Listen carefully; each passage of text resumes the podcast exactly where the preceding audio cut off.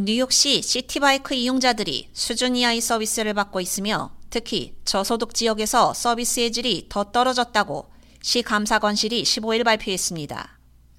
뉴욕시 감사관인 브래드랜더 사무실에서 나온 보고서에 따르면 도킹 스테이션이 꽉 차서 자전거를 반납할 수 없는 경우도 있었고 아예 이용할 수 있는 자전거가 없거나 고장난 자전거만 거치돼 있었던 것으로 나타났습니다.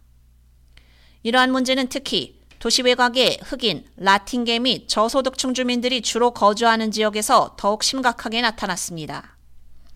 이러한 경향은 선셋 파크, 플랫부시, 크라운 하이츠 지역에서 가장 두드러졌는데 이는 6월과 7월에 감사원이 분석한 결과에 따른 것입니다.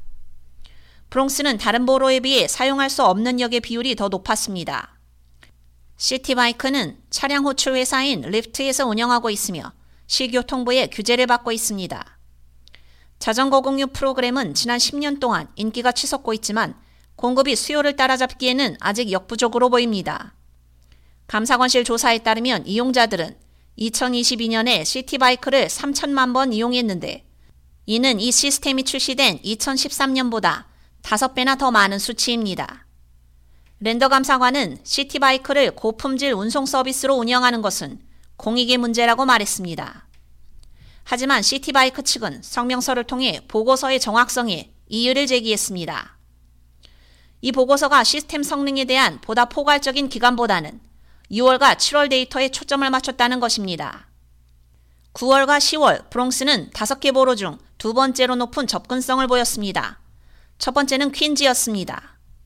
이 회사는 또한 이달 초 급증하는 수요를 충족하기 위해 전기 자전거를 두배 이상 늘릴 계획을 발표했다고 언급했습니다.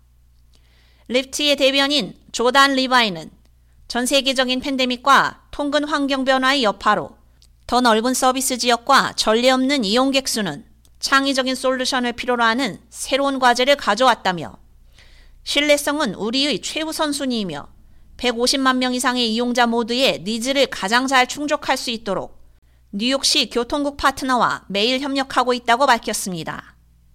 K-Radio 유지연입니다.